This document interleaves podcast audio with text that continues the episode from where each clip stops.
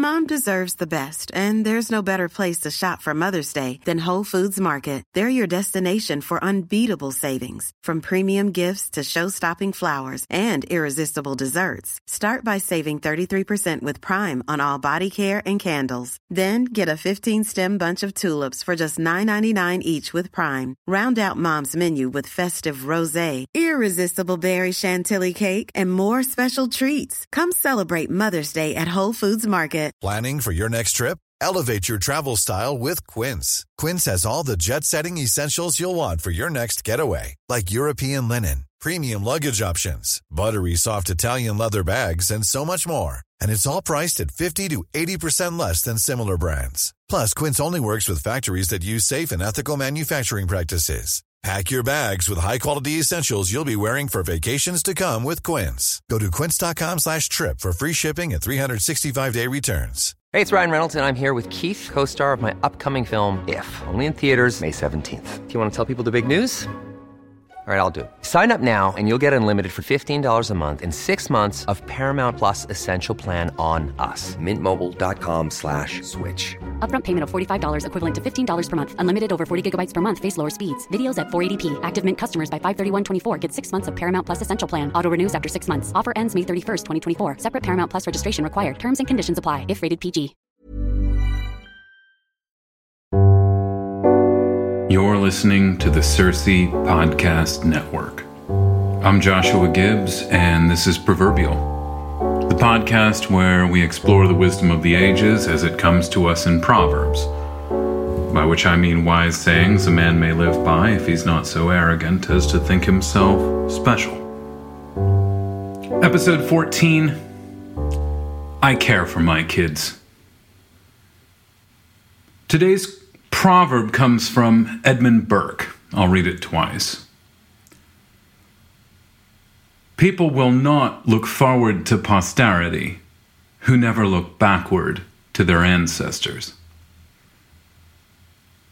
Once more, people will not look forward to posterity who never look backward to their ancestors. I chose this quote from Edmund Burke on the occasion of Roger Scruton's recent passing. Roger Scruton, a hero of mine, departed this world for the next on January 12th, 2020. Scruton was a great reader and interpreter of Edmund Burke. Burke is tough. If you've read Reflections on the Revolution in France, which is Burke's seminal work, you know there's a lot to wade through. Long sentences, purple prose, unfamiliar vocabulary. The first time I read Burke, I didn't like him at all. I think I've probably taught Burke a dozen times now. But the first time I read Burke, I didn't like him at all. Between the first time and the second time I taught Burke's Reflections, about a year passed. And in that year, I read the article or the chapter on Burke's philosophy in the Leo Strauss edited uh, anthology on political philosophy. And returning to Burke, he made all the sense in the world. And I would say that ever since that second reading, Burke has made more and more sense to me. Although in this episode, I'll do my best to treat the proverb as a proverb and not as just some kind of entry point into all of Burke's philosophy. So the quote once more people will not look forward to posterity who never look backward to their ancestors. The first thing I'll note here is that there is a clear sequence, there's an order laid forth. Caring about posterity doesn't lead to caring about ancestors. It's the other way around. Caring about ancestors leads to caring for posterity. Now, by posterity, I take Burke to mean your children, people you will know and care for. But by posterity, I also take him to mean your children's children, your great grandchildren, people that you'll never meet, mere abstractions. And by ancestors, I take Burke to mean fathers and grandfathers who you will know, but also great grandfathers and great great grandfathers and grandmothers. People you never met, don't know personally, but whom you're familiar with in works of history. You know what your great great grandparents likely believed because you're familiar with their era. So posterity means children and everyone going forward, and ancestors means parents and everyone going back. Now, there's a sense in which uh, the quote obviously must be taken according to the sequence, caring about ancestors first and then posterity next, because we all meet our ancestors first. We know our parents before we even conceive of posterity. And I would say that our first impressions of our ancestors and parents and grandparents are almost always positive. We come to know our ancestors as our benefactors. When we're young, four, five, and six, uh, our parents are the ones that we depend upon for food and clothing, for playing and prayer. And our grandparents are even more generous benefactors than our parents. Grandparents are always bringing gifts. They offer real love, almost never tough love, at least not when we're young. And so growing up, it's easy to love our ancestors. They love us, they give us gifts, they make our lives easy. Now, this is not the impression of our ancestors that holds. There's, of course, a point around 15, 16 when you watch films about the 20th century, when you read a few history books, listen to a few history lessons, and you come to know the sins of your ancestors. You come to know the failures of your parents first. They treat you unjustly from time to time. They lose their tempers from time to time. And your grandparents and great grandparents come from eras in which great things were accomplished, but terrible things were accomplished as well. And there's often a kind of ennui and embarrassment that sets in during your teenage years whenever you're near older people who are in positions of authority over you. And you have real charges that you can lay against them. You look back, but in looking back, you see not only their accomplishments, but their sins. And so they become harder to love. And there's a period of time where we quit looking back to our ancestors and start looking forward to our posterity instead. We start making promises about how we will raise our children. We recognize the real failures of our own parents from time to time. And I would say about 15 or 16 is the right age for young people to begin considering how they will raise their children. Not only seeing the good things, but the bad things in the way they've been brought up and making plans. It's hard to love our ancestors because they failed so often. But the future is an easy thing to love. I would say that all modern men, all men alive today, are either oriented toward their ancestors or oriented toward their posterity, that every man thinks of himself as fundamentally oriented towards the past or the future. And for the man who's oriented towards the past, the world is a somewhat dark place. Even if you can gain much wisdom in looking to the past, the man who's oriented towards the past tends to not have a very sunny assessment of mankind. You might not be melancholic. You might not be depressed. But to be oriented towards the past is to be aware of great deal of evil. This is not true of the man who's oriented towards the future. In the future, nothing bad has happened. For the man who thinks of himself as fundamentally turned toward the future, mankind's doing all right. No one's sinned in the future. No one's failed in the future. No sin has been committed tomorrow. The man who's oriented towards the future is thus often a kind of utopian. The man who's oriented towards the future speaks of how great it's going to be for my kids. I'm going to accomplish this, I'm going to accomplish that. The world that I hand them is going to be better than the world that I was handed. We're so much further along than our ancestors were. You have a pretty sunny assessment of mankind when you the only mankind that you survey is sinless, faultless, and only full of possibility.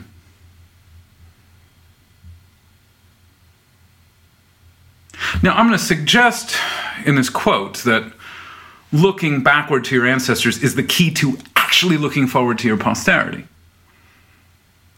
And that while you might be full of good intentions for your children, they will all come to nothing if your plans for your children are not born out of a careful examination of the past, not the wholesale disregard of the past, but a careful assessment of the past. The only reason why you would look back to your ancestors is if you believed they had something to offer you. No sane person looks back to their ancestors merely to condemn them. If you believe that there's nothing worth praising in the past, you don't look backward. You only look forward. So to look back to your ancestors is to believe that they have something to offer you, something good. Now, in addition to having something good to offer you, your ancestors also have a lot of unpleasant advice. I've spoken about this once or twice on the show before. Old people almost never have good news for you. Because most of what they advise you to do is unpleasant, it's discipline. Now, this is not just true for someone my age, 38, who advises young people, 15 or 16, put away your phones, obey your parents, do more around the house to help your mother. If you want to love your wife, you got to start by loving your mom. If you want to be honest with your wife, you've got to be honest with your mother. It's not only true for people advising high school students every old person has some unpleasant piece of advice to give you. I'm 38, but the kind of advice that I get from people who are 55 and 60, it always tends towards asceticism. They're always talking about saving money. what old people tell people my age. Set some money aside every month. Save 10%. And then they give you some statistical account of their own finances. If I'd been saving 10% from the time I was this age, I could have retired with thus and such a figure, and I'd be far better suited. Now, for somebody who's 38, I don't want to hear that. I finally entered my maturity I finally have a good income. After all those early years of scrimping and saving, burning through savings, barely making it, two incomes. I don't want to be told to save my money. I want to buy fancy beer that costs $28 a bottle. I want to buy new shoes that are made in Europe. I don't want to save my money, but that's what old people tell people my age. Save your money. It's generally not advice that I give to my students. I tell them spend wisely, and they don't want to hear that. My students don't want to hear the advice I give them. I'm not chastising my students in this way. The advice of older people is just never pleasant. It tends towards self abnegation, denial, self denial. That's what's tough about old people. You look to them and then they tell you what you don't want to hear. Now, the nature of old people, ancestors as benefactors, that carries on even after you come to recognize the failures of your ancestors. This is always very galling. Because, in the same way that your grandparents have more money than you do when you're five, there's a very good chance that they have more money than you when you're 35, too. Or 25, 15, what have you. We need the generosity of people who are older than we are. Older people can open doors for us that we cannot open for ourselves. Older people can get us access to things. They can vouch for us. They can write letters of recommendation. And so we're caught between accepting the generosity of these people that we're also somewhat bored by, embarrassed by. That's where a lot of people spend their maturity, 30s and 40s. You need your parents more than you want to admit. And yet the advice they give is unpleasant.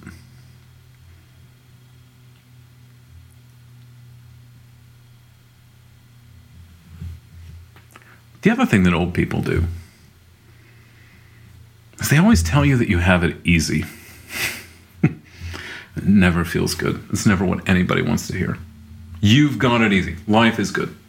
Enjoy it while you can. I think we want to believe that we have it hard and we want to enjoy life as much as possible. We want to have our cake and eat it too. We want the best of both worlds. It's hard to feel sympathy for our ancestors because they have power over us. And there's a sense in which old people, we tell ourselves this you had your chance. Why should I do what you say? You had your chance. Now it's my chance. Our ancestors came and saw and ordered the world and passed on from this world to the next. At the same time, we want to say you had your chance. We also want to be good parents. We want to look to our posterity. It's, of course, more shameful to not care for your children than to not care for your parents. And we brag about what good care we take of our children. We tend to not brag about what good care we take of our parents, or we tend to not brag about how carefully we listen to our parents. I take care of my kids. That's something you brag. I listen to my dad. Nobody brags about that. It's unglamorous. We also want to believe that we can make it on our own. Having assessed all the failures of the past, we are going to raise our children right. We believe our children will be easy to love because we raise them right. We will listen to our children. We will care for them. We will defend them. We will stick up for them. But I think that at the heart of this quote people will not look forward to posterity who never look backward to their ancestors. I think at the heart of this quote is an understanding that it is harder to love your children than you think it's going to be. And that loving your children requires strange investments in not just your ancestors, but strange investments in the past. If you want your children to listen to you, you've got to give them a model for it. If you want your children to respect you, you've got to show them how to do that. You've got to show respect for parents being a painful sort of thing. If you want your kids to respect you when it's painful, and if it's not when they're five, it will be when they're 15. We want to believe our children will think us generous, lenient, creative, though we do not think the same of our parents. We want to believe that we can command respect without giving it. This is dangerous. Burke knows this is dangerous.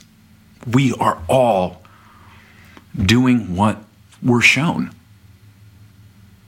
Monkey see, monkey do. That's the way that people are. So it feels good to tell yourself, my parents were idiots. I've got it figured out, though. My kids will live a good life and to think of yourself as the curator and critic of your ancestors. But if you want your children to believe you, you must believe your parents. You're limited in what you can pass on to your children. You limit yourself by your ego. That which your children can inherit from you is entirely determined by how humble you are.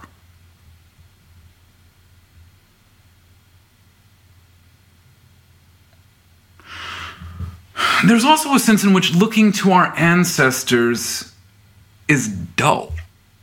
Or it's at very least not as exciting as merely looking towards posterity. Now, I would suggest that the man who thinks he can survive by merely looking forward to posterity can make that work for a short time. I'm saying it doesn't work in the long run. Children, little children, are easy to love, but it gets harder.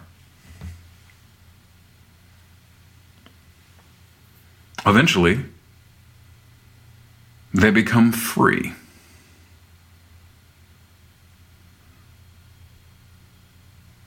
And their love becomes far more voluntary.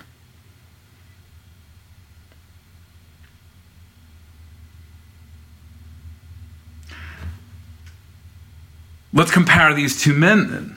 The man who looks only to the future, and the man who looks to the past out of consideration for his children. It's always going to be more exciting to look to the future because the man who looks only to the future is involved in great works of revolution and destruction because the past is omnipresent. To move through the world is to move through an incarnate past. That's what creation is an incarnate past. When we despise the past, we tend to truncate it and limit it down to a small number of things and treat those small number of things as the past. But the past is everywhere. Far more of the good things in our life come from the deep past than we want to admit. And yet, for the man who's oriented towards the future, there's an incredible excitement at cutting yourself off from the past because it involves destruction, it involves perpetual revolution. You will never be done throwing off the past. And thus, the man oriented towards the future is always involved in a continual revolution, incompletable.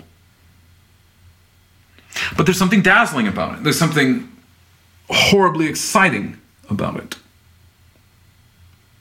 On that point, I want to read a quote from Roger Scruton about what conservatism is. And when Scruton uses the word conservatism, it's a shorthand way of saying looking backward to our ancestors. Here's the quote Conservatism starts from a sentiment that good things are easily destroyed, but not easily created. This is especially true of the good things that come to us as collective assets peace, freedom, law, civility, public spirit, the security of property, and family life.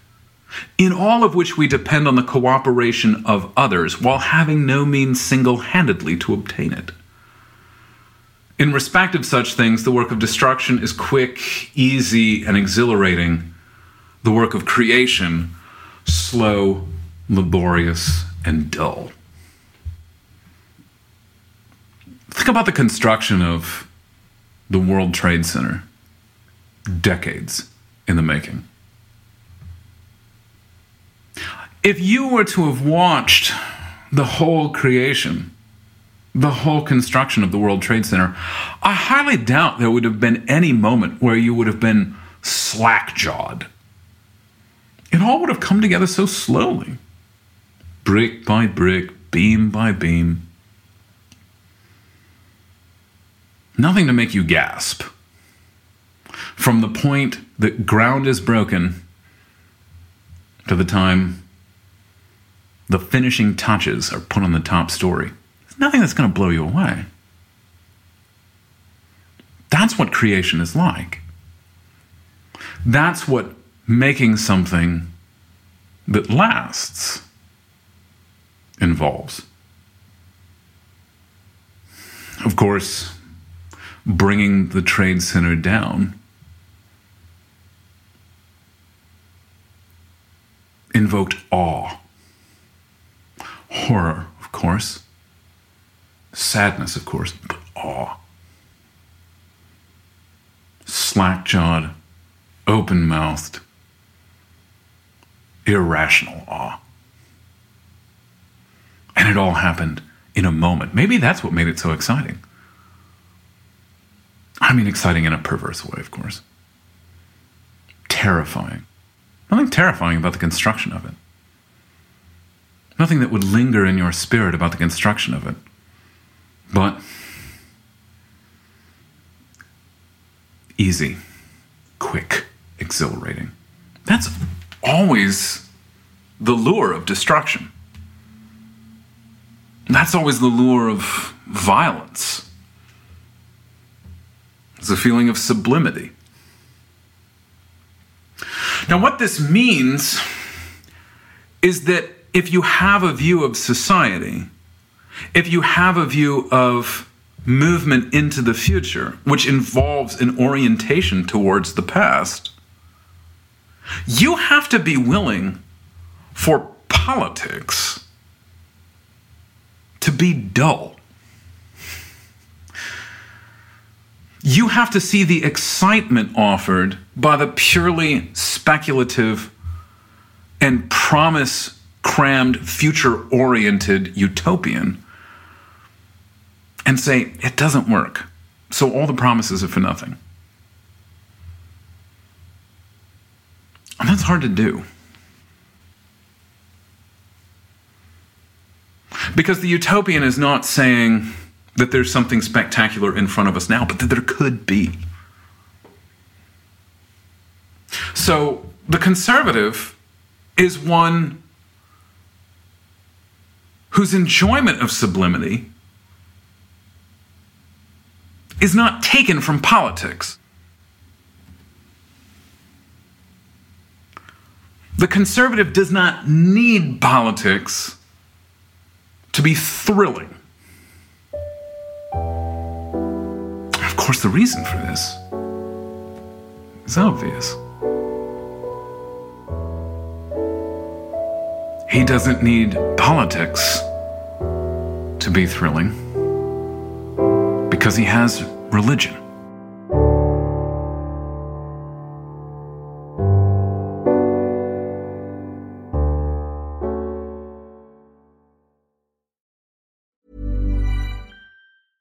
Hi, I'm Daniel, founder of Pretty Litter. Did you know cats tend to hide symptoms of sickness and pain? I learned this the hard way after losing my cat, Gingy. So I created Pretty Litter, a health monitoring litter that helps detect early signs of illness by changing colors, saving you money and potentially your cat's life. Pretty Litter is veterinarian developed, and it's the easiest way to keep tabs on your fur baby's health right at home. Go to prettylitter.com and use code ACAST for 20% off your first order and a free cat toy. Terms and conditions apply. See site for details. Hi, I'm Daniel, founder of Pretty Litter. Cats and cat owners deserve better than any old fashioned litter. That's why I teamed up with scientists and veterinarians to create Pretty Litter. Its innovative crystal formula has superior odor control and weighs up to 80% less than clay litter. Pretty Litter even monitors health by changing colors to help detect early signs of potential illness. It's the world's smartest kitty litter. Go to prettylitter.com and use code ACAST for 20% off your first order and a free cat toy. Terms and conditions apply. See site for details. Even when we're on a budget, we still deserve nice things. Quince is a place to scoop up stunning high end goods for 50 to 80% less than similar brands. They have buttery soft cashmere sweaters starting at $50, luxurious Italian leather bags, and so much more. Plus, Quince only works with factories that use safe, ethical, and responsible manufacturing. Get the high-end goods you'll love without the high price tag with Quince. Go to quince.com/style for free shipping and 365-day returns.